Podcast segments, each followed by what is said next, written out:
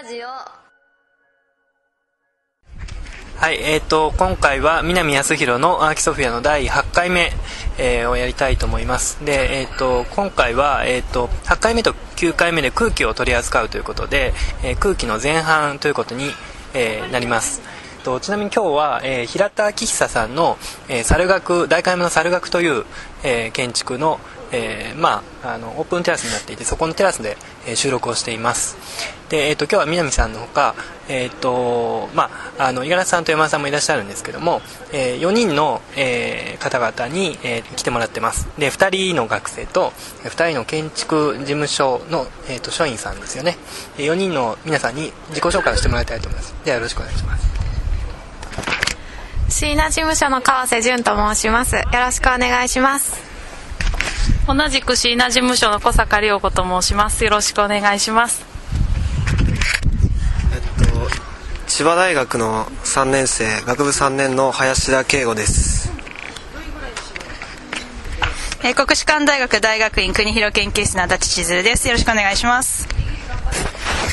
はい、南です。えーじゃあですね、あの今日はあのアーキソフィアの第8回目を、えーここ代官山で収録したいと思うんですけども、あのちょうど今松田君 MC の松田君からお話がありましたように、えーこの場所はですね、あの若手建築家のあの平田明久さんが、えー設計された、えーまあオープンテラスのですね、えーまあカフェでですね、あの収録をしてるんですけども。まああの 別になんかこう平田君にですねお願いされたわけでもないのにここでまあこうやって平田君の建築を宣伝してるってことは、まあ、そのうちちょっと平田君におごってもらわないといけないんじゃないかなと思わないといけないと思うんだけど、まあ、それはともかくとしてですね今日はあの実はですねあの空気っていうテーマであの収録をするんですね。でこれまた非常にこう抽象的なテーマなんですけどもこのアーキソフィアの一番最初がですね あの、えっと万物の根源は何であるかっていうふうなところからあの、まあ、収録をずっと始めてきたんですね。あの一番最初にその始まりとかあるけっていう話をあの実は第0回1回2回あたりでやったんですけどもその時にあの、まあ、万物の根源は例えば水であるとかそれから無限であるとかっていう風な話があったんですけども、まあ、その延長でですね実はその万物の根源は空気であるっていう風に言っていた、まあ、哲学者がいたわけですね。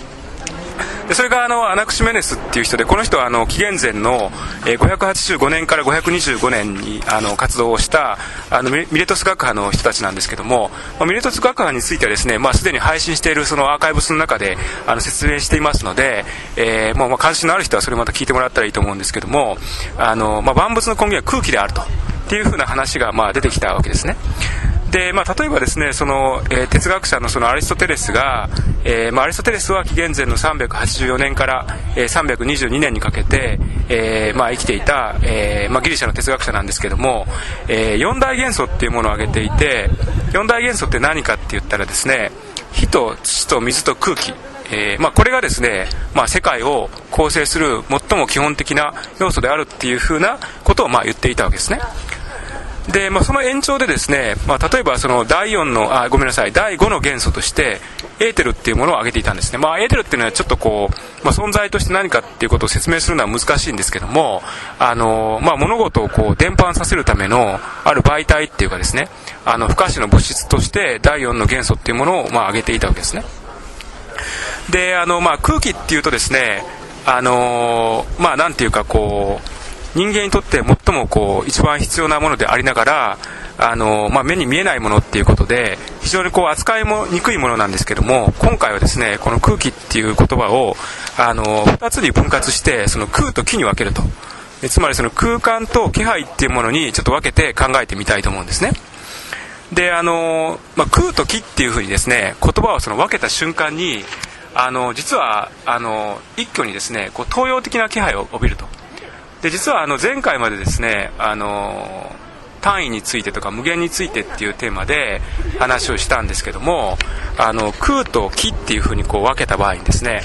あの空というとですね実はあのその仏教的な考え方でですねこう禅の思想とか仏教とか、まあ、そういったところに空っていう考え方が出てくるんですね。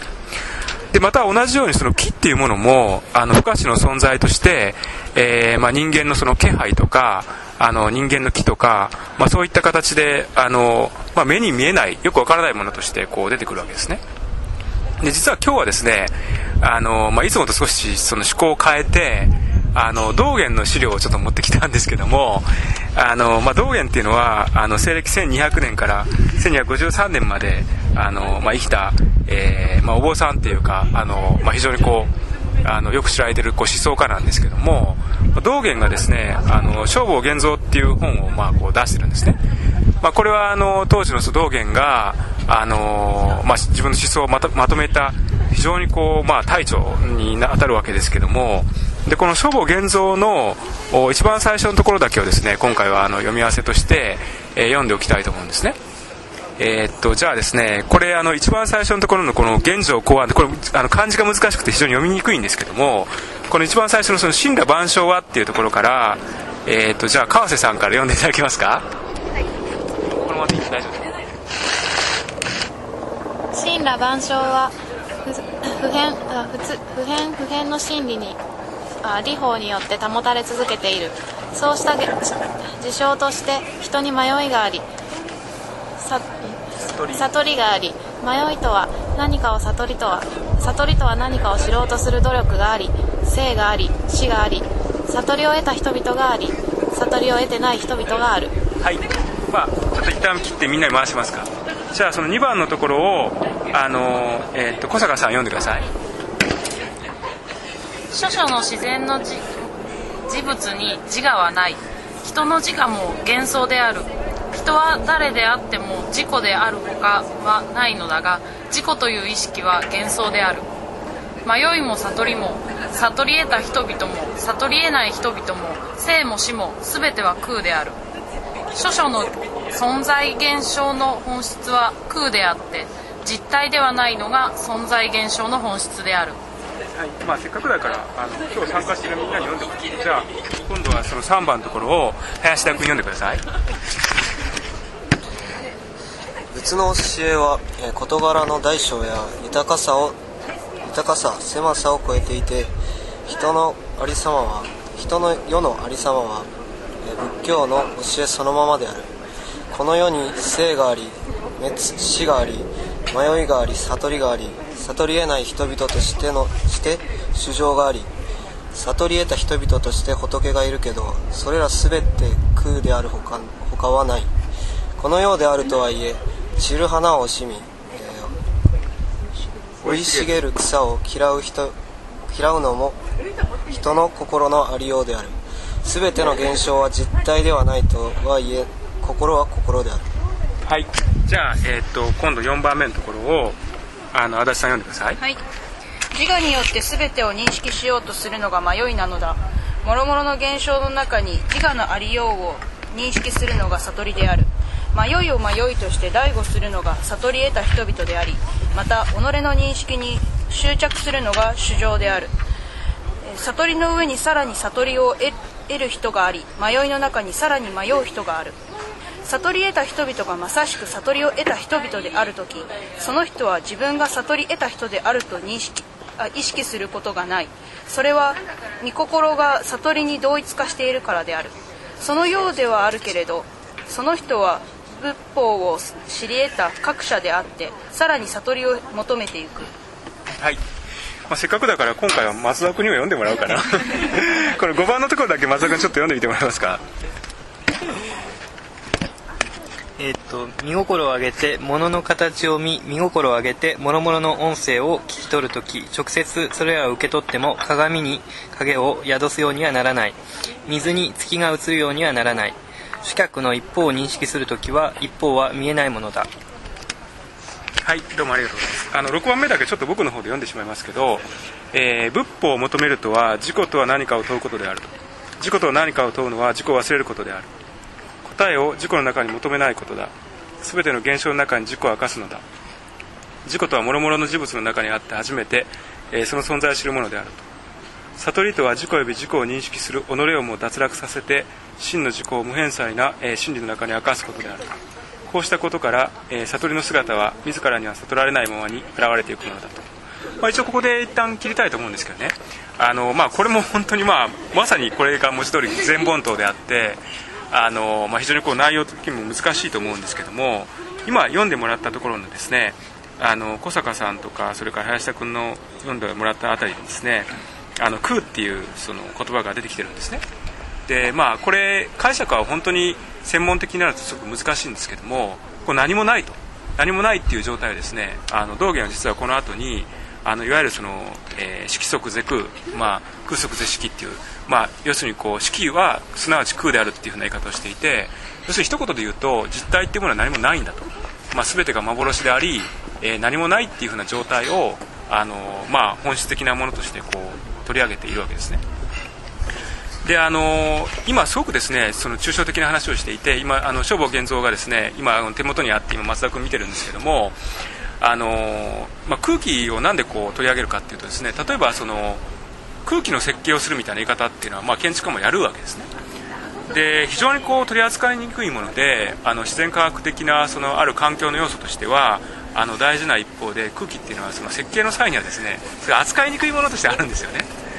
であのしかしながらその万物の根源は水であるとかその無限であるとかっていうことの延長で、まあ、空気っていうものはあの無視できないものだしその現代建築のその流れにおいてはその例えば空気を設計するって言い方の方がですね、まあ、自分のその考え方をインスパイアしてくれる部分っていうものは、まあ、ないとも言えないでそこでまあ今ここでこう空気っていうふうな言葉を挙げたんですけども、えー、っとまあ、ちょっとどうしてもこう僕の方でずっと話をしてしまうとですねあの、まあ、ちょっともったいないっていうかせっかく皆さん来てますからあの皆さんにもいろいろ話を振りながら少しだけあのディスカッションを展開できればなと思うんですけども 松田君どうでしょうかね？なんか。空気から空気から何を言えばいいんでしょう？あのまあ僕がちょっと思うのはあのすごい単純ですけどまずヨーロッパの建築と日本の建築だとヨーロッパの人たちはやっぱり何かこう物を構築していくっていう形で建築を作っていく、まあ、そういう歴史を持っていて、まあ、近代建築に至ってもやっぱりその考えはやっぱりあってその空気そのものを設計するっていうのはなかなかなかったんじゃないかなと印象を持ってるんです。つまりなんかそのまああのまあミースにしろスラブを積層することはやってもその中の空気そのものは設計しないと。で、えーと、一方その日本ではあの逆にすごくその空間を設計するっていうことがなんかあの歴史的日本の,、まあ、あの歴史的な建築をとってみてもそういうところはあるかなと思ってあのこの前 えっとえー、っとですね新建築のあの別冊の、えー、日本の建築館ですかあのすごいあのあの大著がありますけどもあれとかをちょっと読ませていただいてあの橋本潤さんに紹介してあの、まあ、監修されてるんですけどもその見ているとやっぱりその空間の歴史っていうのがあの日本建築の中の空間の歴史っていうのがあってでそれはまさになんかその空気を設計してるところが空気を設計してるっていうイメージがあってなんかその構築する作り方とすごく対比されるものかなっていう感じがまあしてます。とりあえずはい。それぐらいで。まああの確かにその西洋と東洋っていう風な文脈の違いで見るとどちらかっていうとそのなんていうか東洋のその建築の方がむしろその空気的な設計っていうか空気論的なそのある種のその建築の考え方っていうのは、まあ、あるのかなっていうふうにも思うんですけども、なんかその、まあ、題材になるようなものを挙げるとすると,、えーと、なんか空気の建築空気って言われて僕もちょっと探してみたんですが、えー、とまずあのイブ・クラインが空気の建築っていうのを作ってるんですよね。でそれは1961年に、まあ、あのそのクラインブルーでこう、まあ、塗り込めた、えーまあ、なんか都市都市みたいな形で空気の建築を作ると。で、まあ、それを都市と言ってたような気がするんですけどもそういうのをやってたと。あとそれから最近の事例だと中村博さんが、えー、それも確か空気の建築っていう名前でしたかね、えーと、オゾンで、えー、やってた展覧会でえっ、ー、とあのエプソンの、えー、インクジェットプリンターがスーパーオーガンジーっていうなんかすごい軽い素材に、えー、プリントすることが可能になってでその技術に、まあ、インスパイアされた形で、えー、すごくあの空気のようなこう軽い空間軽い空間とは言えないんですけども空気そのものを、え作るみたいなことを、えちょっと実験的にやってたのを思い出しました。はいどうもありがとうございます。じゃあまあなんかいつもねこういう感じで極めて抽象的なこう課題をですねテーマにして話をしてるのでみんな結構こう困るんですけども困る一方で、まあ、なんかこうなんとなくみんながこうあのコメントすることはね話として面白かったりするんですけどもえー、っとじゃあせっかくなので、まあ、みんなに回してみますか？そしたらなんか足立さんから聞いてみる？先ほどの修正はいはいごめんなさい、えっと、中村博さんのは空気の家ですね。はい。はいじゃあ、えっと、私がまあ空気と初めて聞いて、まあ、思い浮かぶのはそう建築のことばかりよりはむしろ日常的なことの方が多くて、えーまずまあ雰囲気っていうのも空気の一つなのかなと思っています。で、えっとこうその雰囲気ってまあ建築とじゃあ雰囲気っていうものを掛け合わせた時どうなるかっていうと建築家って住宅の建築家なんかは特にその一つ一つの家族にはそのまとってる空気とか、まあ、色みたいなものがあってそういったものをこう読んで一つのオリジナルな建築っていうものを建てていくのかなと思っているのとあとまあ空気っていうとよく今言われてるのは KY とかって空気を読めないっていうのはすごく一般的になりつつあるんですけど、まあ、建築家が例えばそうやってその一つ一つの家族の空気を読んで、えー、とそう建築を建てるなら KY でいちゃいけないのかなみたいな もう空気読める人じゃないとやっぱりそういういいものってその家族に合ったものっていうのは作れないのかななんていうのをちょっと感じてます。なるほどはいありがとうございます。じゃあなんか林田君もちょっと何か言ってみるか。大丈夫だよこのまで。これ大丈夫だよ。全然これ入るから。あいいんですかそれ。と僕もなんか空気って結構人の感じるものとかその場の雰囲気とかっていうのをねすごく感じる部分があるんですけどあの例えば、まこの場にいる雰囲気だったりとかっていうのは、まあ、ある種建築が作り出していたり人がこう作り出していたりすると思うんですが、あのまあ、自分結構都市をやっててあの建築が要はあの都市にどのような空気を雰囲気を出していくかっていうのはすごい反映されると思うんですよね。だからさっきも、えっと足立さんが言ってたみたいに KY なのが できてしまうとその場の空気を濁してしまったりするわけで、そういうことはもうちょっと考えてやっていかないといけないなっていうふうに思っています。はいどうもありがとう。じゃあえーっと小坂さんはどうですか？なんかすごく抽象的なテーマなんですけど、まあ、自分がね小坂さんと川瀬さんは今、まあ、設計事務所であのお仕事されてるっていうことなので、まあ、自分が今あの関わってる仕事に関連して思うことがあればそれでもいいし、まあ、どんなことでもいいので何かあの、まあ、コメントがあればお話ししてもらえますかはい、えっと、そうですね、空というこの、なんて言うんでしょう、あの、自己という意識というものに対してですね、その幻想である部分と、あとその実体である部分っていうのを考えると、やはりあの物質的なものっていう空と感覚的な空というものがあるような気がするんですね。でその建築的に物質的にあるその空間っていうものと、あと人が精神的に感じる空間というもののその調和をしていくことっていうのがその多分足立さんとかがおっしゃってたような住む人とかが使う